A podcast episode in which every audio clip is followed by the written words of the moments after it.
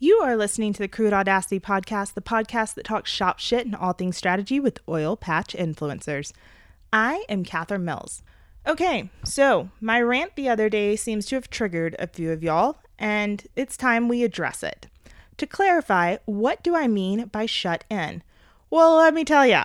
I mean, collaboratively, we, the United States of America, the production that we bring to the table, is reduced by two thirds. Mechanically, we probably can't shut in completely, although that would be ideal. But there needs to be a call to action from the big boys down to the mom and pops to shut in and show the strength of American oil.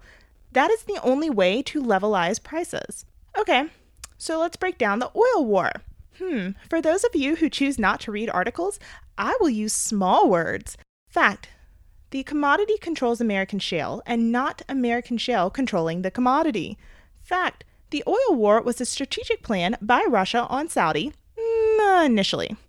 Fact Russia has been planning this for years. Fact Saudi's only play is to turn on a tap, and Russia was ready for it. So, side fact Russia and Saudi do not care about the quality of human life the way that America and American oil does. They are in it to win it, and collateral damage is just that collateral damage. Another fun fact Saudi is not going to let Russia win. So, let's jump back on the strength of American oil, shall we? To reiterate, show the strength of American oil and shut in. Security comes by controlling worldwide conventional production and not local shale production. The rest of the world does not care, and let me repeat, does not care where their oil comes from. And why? Well, I said it yesterday. It is because the oil industry is the very pulse of all other thriving life on Earth. People will get their fuel where they can, even those leave it in the ground morons. So, my pushback thus far? One, shutting in is backing down. Mm, wrong. Two, we'd be handing OPEC a monopoly. Mm, wrong. Three, keep our oil here. None in, none out. Uh, uneducated. You are thinking too small. Think with strategy. This event will not be won with the clashing of swords. And I grant you, this is a Hail Mary. But you can be controlled or you can control. Yes, it will be painful. Yes, we are already in the age of consolidation. And yes, we want to protect our people and our industry, but we are not the big chief right now. I face the same potential job loss that everyone else does. I get it. However, in the cycle of business, some companies are meant to die, and I don't give a damn about your feelings. Lick your wounds when this is over. And by the way, a little education for those who want to keep it here, none in, none out. Do you realize that most of the world cannot properly refine their oil? That's right, the good old US of A does the refining for approximately 190 countries. That is why oil is traded in USD. Close that loop and the dollar becomes paper. Go back to school and realize what you are saying. Do you really think that this is a war between Saudi and Russia? Ask yourself was Russia's target really Saudi? Granted, it may have seemed that way, but what Russia was counting on were the impacts to the United States, and Saudi took the bait. Now we are the collateral damage.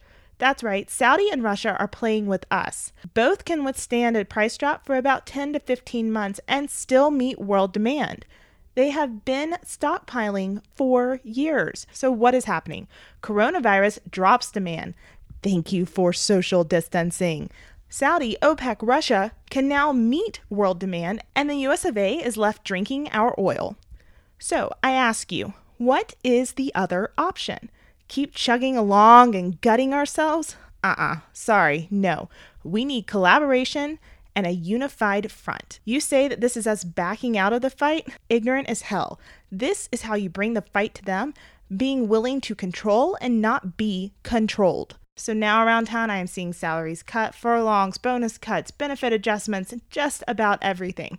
Some of my favorites are those wishful emails coming down saying, Well, by golly, China seems to be bouncing back fast. I bet we will too. Um, have you seen what China's doing? They are essentially replacing people, and I'll let you Google that yourselves. But that is not called bouncing back. That is a bait and switch. Blame Trump all you want, but don't forget where this bug came from. And somehow the media has convinced the entire world to just sit still and stop, thus plummeting oil prices even further, Why? Because the media literally killed daily progress. Y'all, we are fighting over toilet paper. So, what's the next move? Hmm, let's say we, the royal we, the American oil field unifies and we levelize prices. Well, America, we need to start focusing on controlling global conventional production. Bonus OPEC consists of more than just Saudi, and those players don't want to do business with Saudi or Russia. So let's focus on North Africa, the Sudan, Chad, tons of oil, tiny stimulations needed. And we not only have allies, but we control the tap. We, the royal we, the American oil field, controls the global tap. By the way, the announcement that the government will be purchasing 70 million barrels to fill up SPR is not a solution. Are you freaking kidding me? On average, we, the freaking global world, consumes 100 million barrels a day. What the hell is 70 million barrels gonna do? America, it's time to put your dick on the table.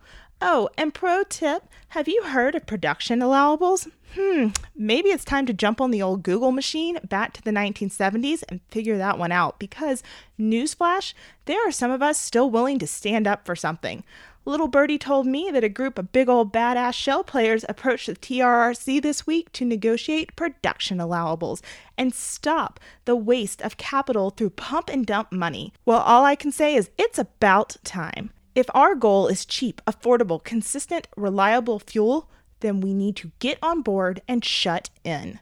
Again, people, these are just my thoughts on today, thoughts on the feedback I got from the other day's rant. If you have any additional thoughts, feel free to hit me up through the website. But until then, give them hell.